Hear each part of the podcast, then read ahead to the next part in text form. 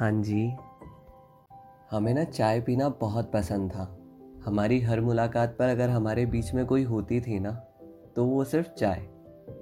और उस चाय की हर घूट के साथ अगर कोई चीज़ घुलती थी ना तो वो हमारी प्यारी बातें थी।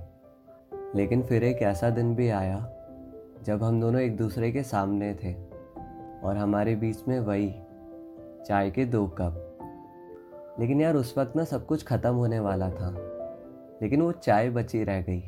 क्योंकि यार इस बार हमने उसमें हमारी प्यारी सी बातें नहीं घोली थी, बल्कि कड़वाहट भरे शब्द निचोड़ दिए थे।